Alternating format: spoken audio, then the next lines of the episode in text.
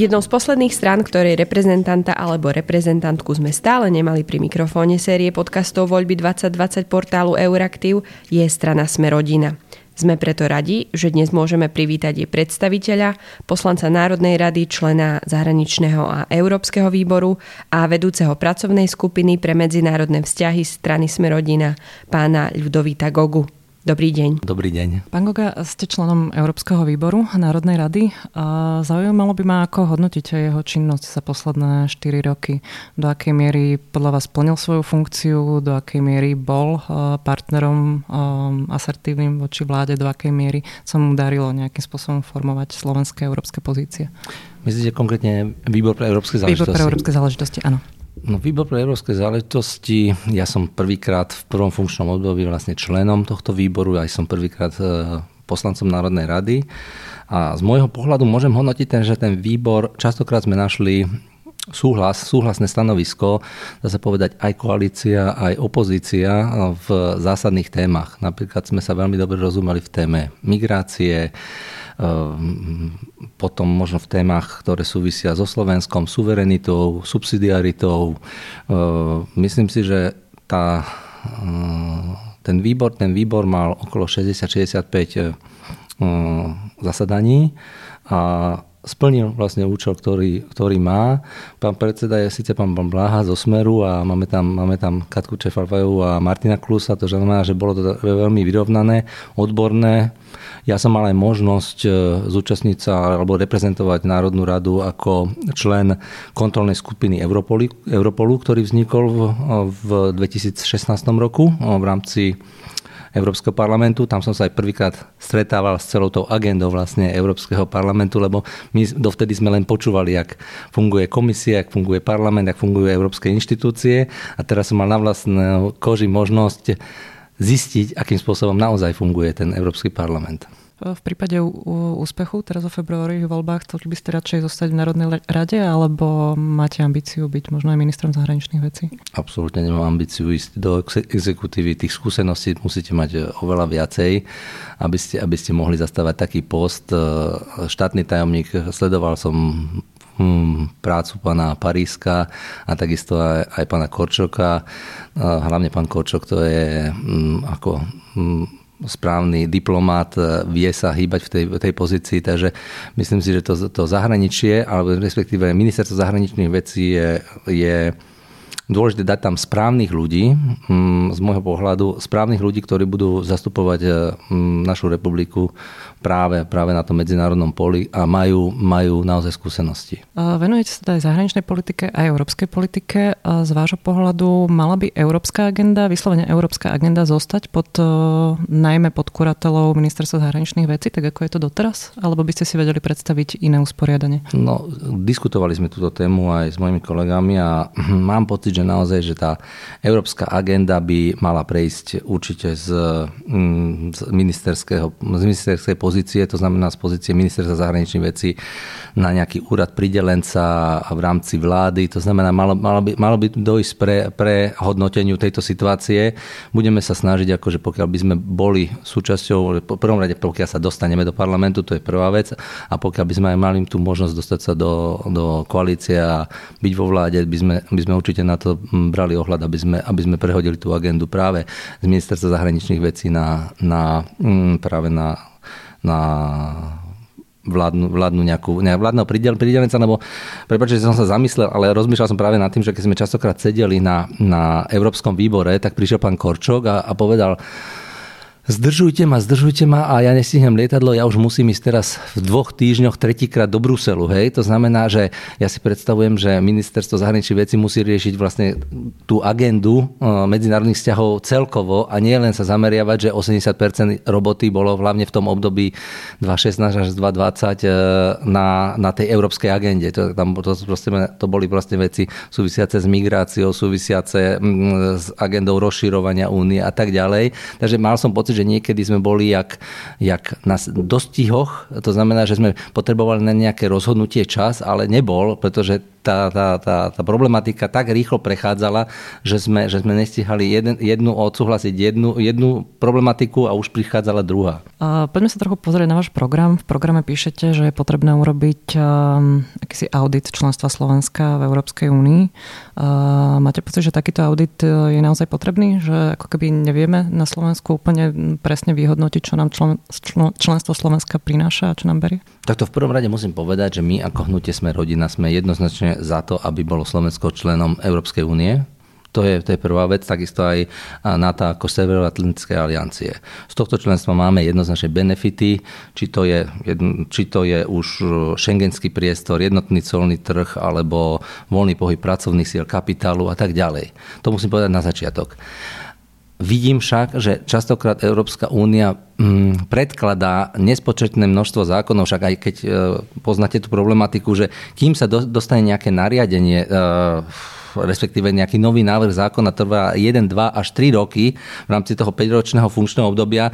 Keď sa schváli, my to potom nejakou transpozíciou prevezmeme. 80% už zákonov je v rámci našej, našej mm, legislatívy už vlastne, to sú, to sú vlastne zákony Európskej únie, ale podľa toho, eh, jak sme, to, jak sme o tom rozprávali, nie všetky zákony sú také, ktoré vyhovujú, vyhovujú podľa mňa priamo na, ako nám, ako, ako Slovenskej republike a bolo by možno dobre prehodnotiť niektoré tie rozhodnutia. To znamená, ten audit má ako keby identifikovať niektoré rozhodnutia, ktoré Slovensku až tak nevyhovujú a potom na základe toho sa snažiť o ich zmenu, alebo ide ten alebo ide tomu auditu skôr o to, aby sme do budúcnosti vedeli, čo aby sme, aby sme do budúcnosti vedeli, akože zariadiť tomu, že čo boli vlastne chyby z minulosti. Keď sa vrátim k tomu, sa, veľmi nám vyhovovalo napríklad e, situácia mm, pred Lisabonskou zmluvou. Ako jakým spôsobom fungovala Európska únia. My sme vstúpili 2.4 do 2.9, e, pred e, tým 1. septembrom, myslím 2.9, jak bola, jak bola podpísaná. Bolo tam viac, viac sa dbalo napríklad na tú suverenitu jednotlivých krajín a tak ďalej. Trošku tá, tá, trošku tá problematika potom ustúpila e, iným smerom a myslím si, že bolo by dobre takýto audit spraviť. A aj bez toho auditu možno dá sa z vášho pohľadu povedať, čo sú také hlavné, povedzme, tri uh, národné záujmy Slovenska, ktoré treba presadzovať na, úro- na úrovni EÚ. Alebo nemusí to byť národné záujmy, alebo záujmy Slovenska, ktoré by sme mali presadzovať na úrovni EÚ. Ktoré sú tie témy, ktoré by sme mali prizvukovať? Tak jednoznačne ja si myslím, že čo, čo rezonuje v posledných rokoch je uh, takéto rozdelenie Európskej únie na dve. To znamená, ja by tomu hovorím aj inakšie povedané, uh, taký rovnejší meter. Akože je stále cítiť, že Európska únia aj po tých 15 rokoch je rozdelená na západné krajiny a východné krajiny. Tak ako keby bola dvojitá kvalita, kvalita Európskej únie, krajín Európskej únie. To znamená, napríklad vidíme to v kvalite uh, oceňovania práce. Vidíme to napríklad v kvalite, v kvalite potravín, druhotnej kvalite potravín, v, v dotáciách a tak ďalej. To znamená, jedna, jedna, jedna vec by bola určite, určite tá dvojitá kvalita, ktorá ide z tej Európskej únie cítiť. Hmm. Ďalšie určite sa k tej téme možno dostaneme a tej, tu súhlasíme, to je to rozhodovanie tou, tou, tým jednohlasne, jednohlasne, to znamená, to nám, dáva, to nám dáva stále tú možnosť ako malej krajine, ktorá je, ktorá je relatívne počtom obyvateľov slabá alebo malá, dá nám to, dáva nám to možnosť e, tiež svoj, svoj hlas presadiť, tak jak sme to zažili ten, už za toto posledné volebné obdobie preda predchádzajúce, teraz už je nové, čo spravilo Dánsko, niekedy Francúzsko, alebo niekedy aj tie väčšie a menšie krajiny majú možnosť sa vyjadriť k niektorej problematike. To znamená, určite nie to, to volenie tou jednohlas, to v, všeobecnou väčšinou, to, mm, kompetentnou väčšinou. A možno tých tém je viacej. Ja nepadá, nepadá ma teraz možno za chvíľočku si niečo spomeniem, aby som povedal. By Slovensko malo hľadať e, primárne spojencov v EÚ. E, ako sa v tomto kontexte pozeráte na e, fungovanie V4? Iba nám to prináša niečo dobré, alebo nám niekedy možno toto spojenectvo, politické spojenectvo škodí? Musím povedať z vlastnej skúsenosti, pokiaľ som bol členom Európskeho, Európskeho výboru, tak to, tá spolupráca za tie 4 roky sa veľmi uh, skvalitnila. Na začiatku, na začiatku toho obdobia sme, sme ešte niektoré tie um, niektoré tie rozhodnutia prijímali, že niekto má k tomu nejakú výhradu, ale myslím si, že po dvoch, troch rokoch tá, tá V4 začala fungovať veľmi dobre. Takže z môjho pohľadu ja som za to, aby my sme zostali súčasťou ako tej Vyšehradskej štvorky, pretože aj geopoliticky do tohto teritoria patríme. Ešte by som dokonca bol za, za taký projekt, ako je V4 a spolupráci s Rakúskom, to znamená rozšíriť to prípadne o Rakúsko a Slovinsko. Ale aj taký, pro, aký, taký projekt, aký vznikol kedysi ten slavkovský formát, Česko, Slovensko a, a Rakúsko, vidíme, že, že tieto krajiny si navzájom mm, nekonkurujú, majú my ako Slovensko máme 40 naše, naše, našeho obchodu ide práve do krajín V4, takže jednoznačne som za to, aby sme, aby sme tú, tú, tú V4 podporovali a zostali súčasťou tohto zoskupenia. A znepokojuje vás ale možno niekedy to, čo sa deje v Maďarsku a v Polsku, politický vývoj.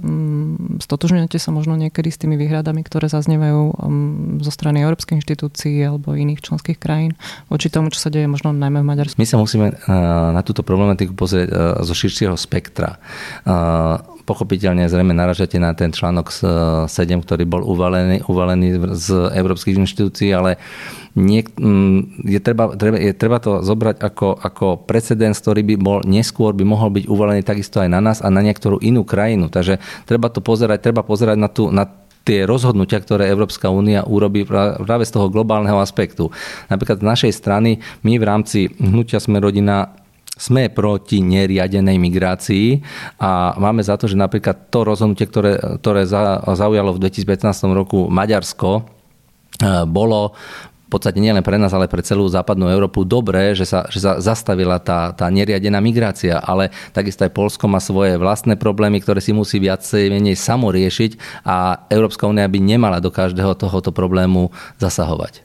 Takže prejdeme teraz e, trošku ďalej aj na témy, ktoré možno v programe nie sú u vás v programe až tak detálne rozpracované, ale je to stanovisko možno dostatočne známe. A začníme Ruskom. S Ruskom má samozrejme Slovenská republika isté vzťahy. Vy zase hovoríte, že by ich bolo treba prehlbovať v akých oblastiach e, by sme to mali robiť a hovorím to vlastne v kontexte toho, že, že existujú európske sankcie, opäť boli predlžované a možno aj tá taká doplňujúca otázka, že ak by ste boli vo vláde, boli by ste za to, aby sa sankcie ďalej predlžovali? Ďakujem pekne, to je dobrá, to je zaujímavá otázka. E, už sa ňou zaoberáme dlhší čas aj u nás hnutí. My principiálne všetci sme schválili, vlastne všetky krajiny Európskej únie sme schválili sankcie voči Rusku, Rusku pred časom. Tá situácia, sa situácia bola jasná, vieme, o čo sa tam jednalo, okrem rôznych iných vecí, je to aj, je to aj vlastne tá anexia Krímu. Pokiaľ my v hnutí sme neuznali ani Kosovo, tak nemôžeme uznať ani anexiu Krímu a tie sankcie na začiatku boli v poriadku. Čo sa však deje dneska je to, že tie sankcie, ktoré sme si všetci schválili v rámci Európskej únie, nie všetky krajiny dodržujú. Nedodržujú na tej úrovni, ktorú by sme si my predstavovali. To znamená, sankcie boli uvalené a politicky myslím si, že nemajú nejaký veľký vplyv, ale ekonomicky majú veľký vplyv.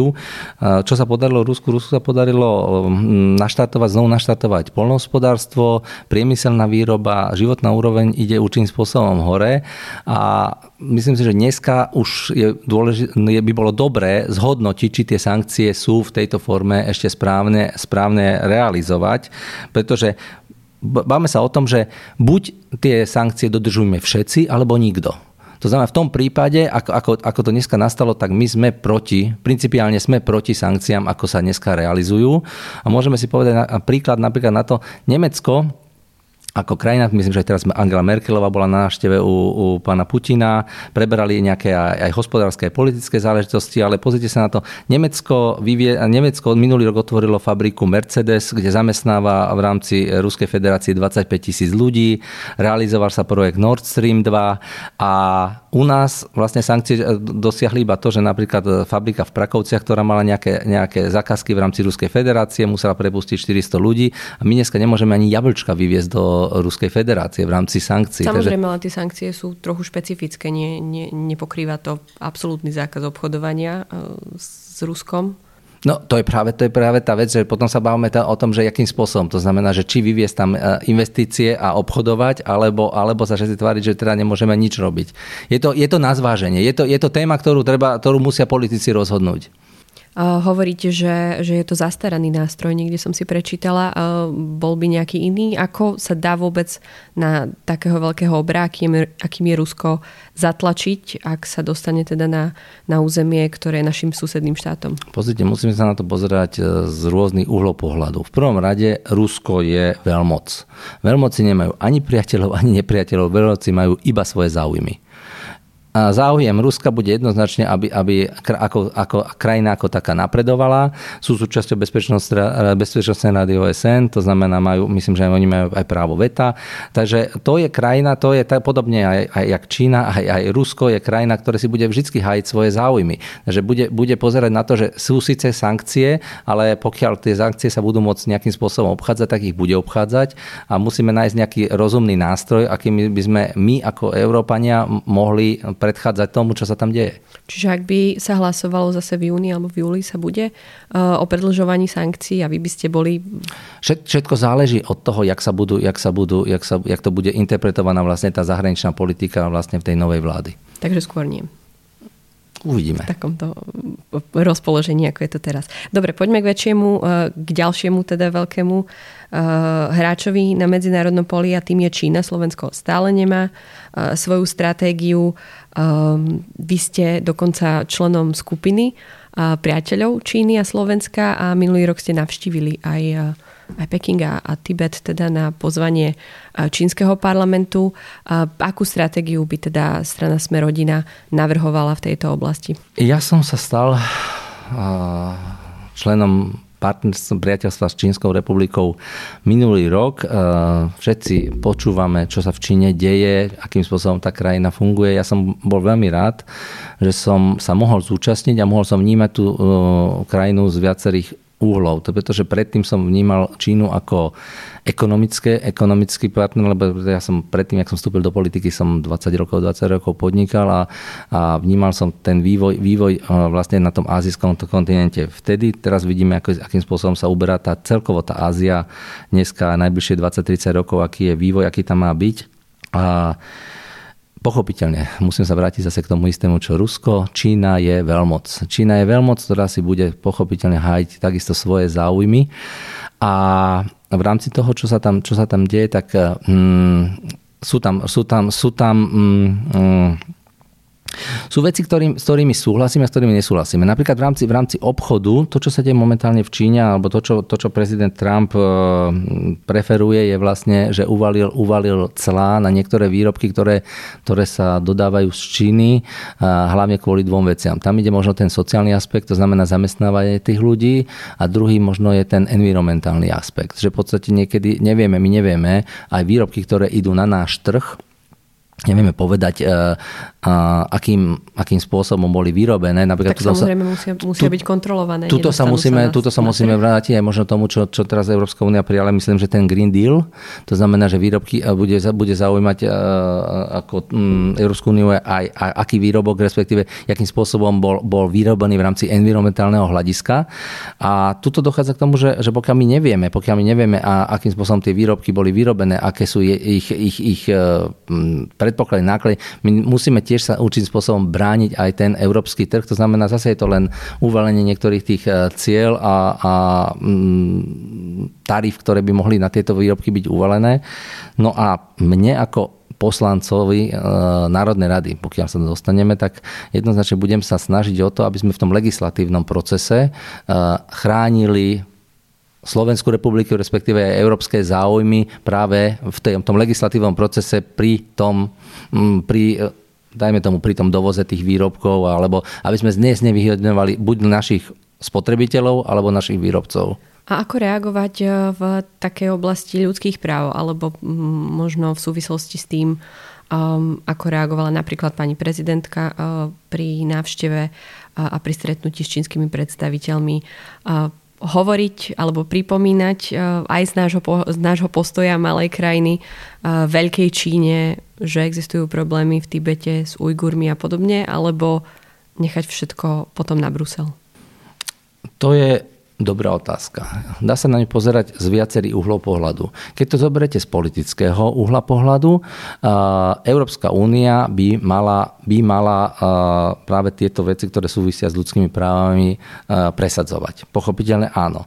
Existuje potom ekonomický záujem ak, ak, alebo respektíve záujem tej krajiny. To je krajina, ktorá, eh, keď my chceme suverenitu, suverenitu v rámci Slovenska alebo Európskej únie, to znamená, aby sme si my na Slovensku mohli svoje zákony alebo svoje um, aby sme si mohli zachovať určite svoj, svoj, svoju suverenitu, tak takisto aj tá, aj tá Čína sa snaží zachovať niektoré svoje suverénne záležitosti. A je to práve o tom, akým spôsobom sa chce Európska únia ďalej rozvieť. Ale práve hovor, hovoríme teraz o tom ekonomickom aspekte. Firmy veľmi radi, tak jak do toho Ruska, budú do tej Číny investovať. V Číne sa udialo to, že vlastne oni prišli, prešli zo štádia výrobcu a, a exportéra do štádia, že sa tam strašne zvýšila životná úroveň a oni sú aj momentálne aj spotrebitelia. To znamená, že tam, tam narastla strašne stredná vrstva a dokonca aj, aj ľudia zarábajú, pokiaľ som mal možnosť vidieť, tak v tom Pekingu, jasné, že na tom vidieku je to úplne iné, ale v tých veľkých mestách tí ľudia zarábajú, tá životná úroveň sa veľmi zvýšila. Dokonca by som povedal, že naozaj v tých väčších čínskych mestách je vyššia životná úroveň a v niektorých ako Európe ako cenovo aj, aj, aj životom, ale pochopiteľne jasné, ten, tá krajina si vybrala svoj, svoj systém fungovania politického a my musíme, my, musíme sa, my musíme vedieť, o čo nám ide v rámci celej Európy. A vy hovoríte o tom ekonomickom aspekte a mňa fakt zaujíma, aký, čo by, čo by mohla Európa robiť v tom ľudskoprávnom. A to možno súvisí aj, aj s tou predošlou otázkou v súvislosti s Ruskom, pretože ak sa niečo také deje aj za našimi hranicami, my na to nemáme páky, pretože hovoríte, že, že nepodporujete nejaké jednohlasné rozhodovanie v rade v zahranično-politických otázkach. Tak čo iné sa dá, tá, dá robiť? Čo môže tá Európa urobiť, aby bola silným hráčom, aby ju brali vážne nie len v tej ekonomickej oblasti? Záleží od toho, záleží od toho čo chce dosiahnuť politické, čo chce dosiahnuť ekonomicky tam je, tam je to, to zásadné, pretože vy si musíte uvedomiť aj to, že pokiaľ, pokiaľ e, Európa bude, bude sa zameriať na politické ciele, dobre, môže uvaliť nejaké sankcie, môže uvaliť, môže, môže nejakým spôsobom ísť aj inou cestou, ale na druhej strane potom, sa, potom, potom to bude mať zase vplyv na, tie, na, na tú ekonomiku. Hej? To znamená, že e, bude strašne veľa iných hráčov, ktorí veľmi radi ten trh zaplnia a budú, budú spolupracovať. Takže je to, je to diskutabilná rovina. Akože súhlasíme s tými, s tými sankciami, voči Rusku, ktoré sa, ktoré sa boli na začiatku navrhované.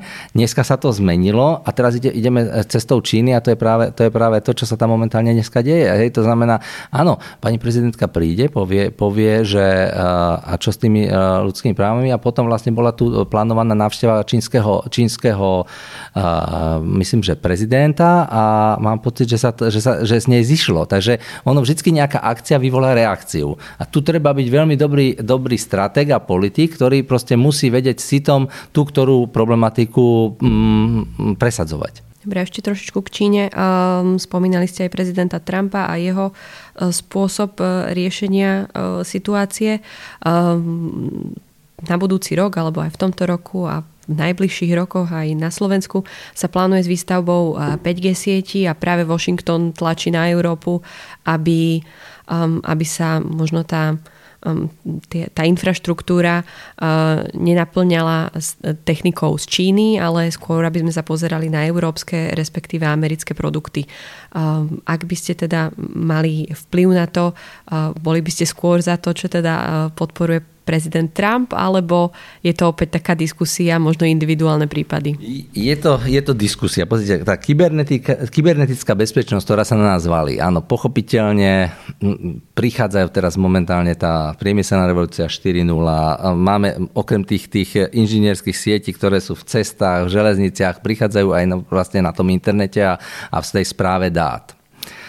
Uh, my budeme musieť sami si zabezpečiť, infor- my, a pokiaľ získame nejaké informácie, dáta, lebo ten vlastne tá, tá budúcnosť bude vlastne o tých dátach, my budeme musieť sa snažiť, aby sme tie dáta si vedeli ochrániť. Či sa teraz pozeráme na to európsky, alebo z pohľadu celej Európy ako únie, alebo ako Slovenska. My musíme, my musíme vlastne byť pripravení na to, ako na to či, čo, na, čo nás očakáva. Tá 5G sieť nás zrejme neminie. Nemám tú problematiku naštudoval v tom, že častokrát sa teraz stretávam s myšlienkami, že je zdraviu škodlivá, tak na to neviem odpovedať, ale myslím si, že tie dáta ako také budú rozhodujúce. A či pôjdu z, e, zo Spojených štátov alebo pôjdu z, z Číny, je bezpredmetné. My si musíme vlastne tie dáta, ktoré získame alebo ktoré budeme spravovať, aj ochrániť. A tu by som ešte povedal, že to je tiež taká, taká myšlienka, teraz som to čítal niekde minulý týždeň, že, že jedine, čo, e, jedine, čo sa nedá odpočúvať, sú poštové holuby. Takže poštové holuby z Číny alebo z veľk- e, zo Spojených štátov, to je Uvidíme. asi otázka. Dobre, prejdeme na ďalšiu tému a, a tým je rozširovanie. Vy ste Um, napísali, myslím, na sociálnej sieti, že, že bolo veľ, veľmi nešťastným rozhodnutím Európskej únie uh, pozastaviť tie rokovania s Albánskom a Severno, Severným uh, Macedónskom. Uh, chápem to teda správne, ak poviem, že podporujete ďalšie rozširovanie, hlavne teda na Balkán. Turecko nechám rozhodne, mimo. rozhodne áno. Pokiaľ ja som mal možnosť byť vždycky na predsedníctve Európskej rady, ako, ako išla od, od Slovenska až po ostatné krajiny, naposledy vlastne dneska je Chorvátsko a, a naposledy bolo Fínsko, vždycky v rámci e, tej poločnej periódy sa rozprávalo o rozšírení. A môj osobný názor je, pokiaľ niektorá krajina, ktorá splní kritéria, ktoré stanoví e, e, Európska únia na rozšírenie a nie je prijatá, tak to berem ako, ako problém pretože, pretože na čo potom tie kritéria sú, keď sa zrazu rozhodne napríklad teraz momentálne v prípade Severného Macedónska a, a Albánska, myslím, že to bol práve Francúzsko, neviem prečo dôvod, či majú pred voľbami alebo niečoho sa boja, ale ja zase cítim ten dvojitý meter v rámci tej európskej politiky. Poviem vám prečo. Uh, my sme boli, myslím, že prístup, prístup, my sme pristúpili v rámci tej 5. 5. vlny a po nás pristúpilo Bulharsko a Rumunsko a v rámci 6. vlny. Bulharsko a Rumunsko sú členom Európskej únie, ale nie sú členmi šengenského priestoru. Išiel som proste hĺbšie k tejto problematike a zistil som, že de facto, že vlastne myslím, že Holandsko alebo, alebo, alebo Belgicko alebo niektoré prístavy, eh, štáty, ktoré majú prístavy, zablokovali vlastne prístup, prístup eh, Rumunska a, a, a Bulharska k Schengenu. A to znamená, že zase je ten dvojitý meter, znamená západná krajina, východná krajina. Teraz ja neviem, čo sa deje v rámci, v rámci problematiky uh, Severného Macedónska a Albánska. Ale takisto ako, prepačte, zablokovalo Francúzsko, mohlo zablokovať aj Slovensko Slovensko v tomto máme akože Mohol, rovnaký Mohlo, ale, ale, ale prečo by sme to robili, ak chceme? Samozrejme, a, a, ale uh, hovoríme o tej sile a Slovensko áno, aj ako malá môže, krajina môže ako jedna z 28 Môže, môže v podstate, myslím, že Francúzsko tam, Francúzsko tam malo problémy s tým s kriminalitou alebo nie, niečím takým, ale uh, ja si myslím, jednu vec, treba, treba, treba teda uvažovať ako zase z toho globálneho hľadiska. Pretože keď my si povieme, že teraz tie krajiny, ktoré mali splniť tie, ale si splnili kritéria a neboli prijaté, tak tu, budú, tu prídu noví hráči, ktorí budú mať ekonomický záujem, aby proste tam, alebo aj politický, aby proste v tých krajinách sa uplatnili. Vidíme vplyv Číny, vidíme vplyv tej hodvabnej cesty, to znamená, jedna je tá morská, morská hodvabná cesta One Road, One Belt. Tam už vlastne máme, myslím, 13 prístavov v rámci Európskej únie buď kúpených, alebo, alebo sú, majú tam percentá. A druhá bude vlastne tá hodvábna cesta, ktorá už funguje vlastne tá železničná doprava. To je prvá vec. Môže tam byť vplyv Ruska, môže tam byť vplyv Ameriky, môže tam byť vplyv, vplyv e, Číny. Takže musíme sa na to, Európska únia sa musí na to zamerať a hlavne uh, uh, aj toto vnímať, že toto sa môže stať a už sa to, čiastočne sa to už deje. Takže o, asi, asi k tejto téme by sa, dalo by sa rozprávať veľmi dlho a, a určite s odborníkmi, ktorí, ktorí sa to, tej problematike venujú úplne dopodrobná, ale toto, toto vidím ako problém, že pokiaľ krajiny, ktoré tie kritéria splní, nie sú prijaté, chápu to ako, keď som na, na rôznych tých eh, sympóziách posledných bol, ako v rámci, berú, berú to veľmi zle, ako nie je to, nie je to, nie je to dobré pre, pre Úniu ako takú. Chápem správne, ak čítam program tak, že ste proti tomu, aby sa Únia rozširovala o Turecko. Turecko je kapitola sama o sebe. Turecko je členom Európs, e, NATO. A... Samozrejme, to nie je teraz momentálne debata, e, či, to, či sa to udeje alebo nie, len ma zaujíma pohľad vašej problém, strany. Problém Turecka je taký, že v posledných, e, neviem, či 10 ročiach, alebo v podstate v posledných rokoch Turecko predtým prejavilo záujem hlavne z dvoch dôvodov. Že bolo členom NATO a strašne veľa občanov Turecka buď pracuje alebo žije v Európe. To znamená Nemecko, Rakúsko, Francúzsko a tak ďalej. To znamená, tam boli tie veci, čo súviseli napríklad tá prvá jedna dohoda s tými colnými predpismi, respektíve myslím, že ten bezcolný, bezcolný systém, ale to bolo, to bolo v podstate v minulosti bolo, bol predpoklad. Ale my vidíme dneska v tej tureckej pro, m, politike, Turecko sa uberá smerom práve od tých zásad, ktoré Európska únia má. V prvom rade tam vidíme, vidíme ten, ten nástup tej diktatúry od prezidenta Erdogana, to je veľmi cítiť. A takisto začína sa začína sa viac vnímať aj to etnické, respektíve to náboženské hľadisko. Hej? To znamená, že viac sa uberajú, myslím si, že do, do, inej, do iných tých e, tradičných hodnot, ako má tá Európa. A preto si myslím, že dneska to Turecko nie, ne, nemalo by byť súčasťou Európskej únie. A poslednou témou, nepôjdeme veľmi do hĺbky, ale minimálne tak e, aspoň na poruchu si povedzme e, v súvislosti s plánmi Európskej únie v obrannej, e, v obrannej oblasti a možno takými snahami o vytvorenie nejakej európskej armády. Samozrejme dlhá cesta, nemusíme si hovoriť, e, že sa to nemá duplikovať s NATO a tak ďalej, ale e, z pohľadu vaš, vašej strany je toto smerovanie v obrannej, samostatnej európskej obrane teda v oblasti. Je to správne? Nie je to správne. Takže odpoveď na otázku nie je to správne a poviem vám prečo. Lebo sú tu stále, vrátim sa aj k tomu, čo ste povedali, sú tu stále otvorené otázky. Prečo? V prvom rade my sme súčasťou Severoatlantickej aliancie tá nám, tá nám zabezpečuje momentálne obranu. Nevidím problém, prečo by e, Európska armáda, armáda mala vzniknúť. A teraz tie otázky sú jaké. My máme akým spôsobom bude financovaná. To znamená, čo budeme 2 alebo 4% prispievať Európskej armáde.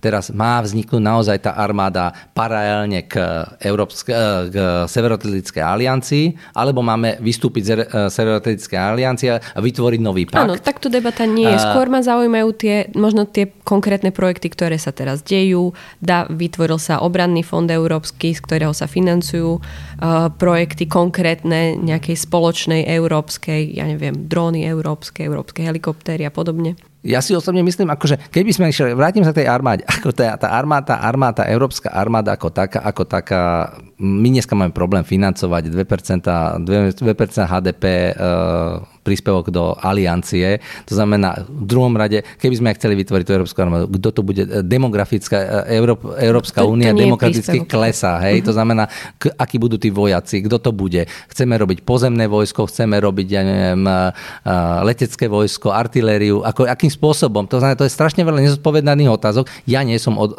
odborník na obranu. Nechcem sa k tomu vyjadrovať konkrétne. Vnímam iba to, čo sa deje, akým spôsobom niektoré aj okolité štáty podporujú podporujú svoj potenciál obranný.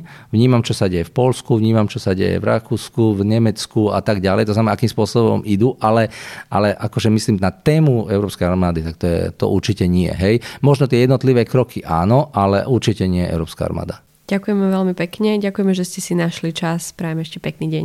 A ja ďakujem veľmi pekne, aj vám pekný deň. Ďalšie podcasty nájdete na stránke euraktiv.sk, lomka podcasty, v dennom newsletteri nášho portálu, alebo si ich môžete vypočuť vo vašich podcastových aplikáciách. Ak sa vám náš podcast páčil, zdieľajte ho s priateľmi a nezabudnite nás ohodnotiť. Na tomto dieli spolupracovali Štefan Bako, Zuzana Gabrižová a Lucia Jar.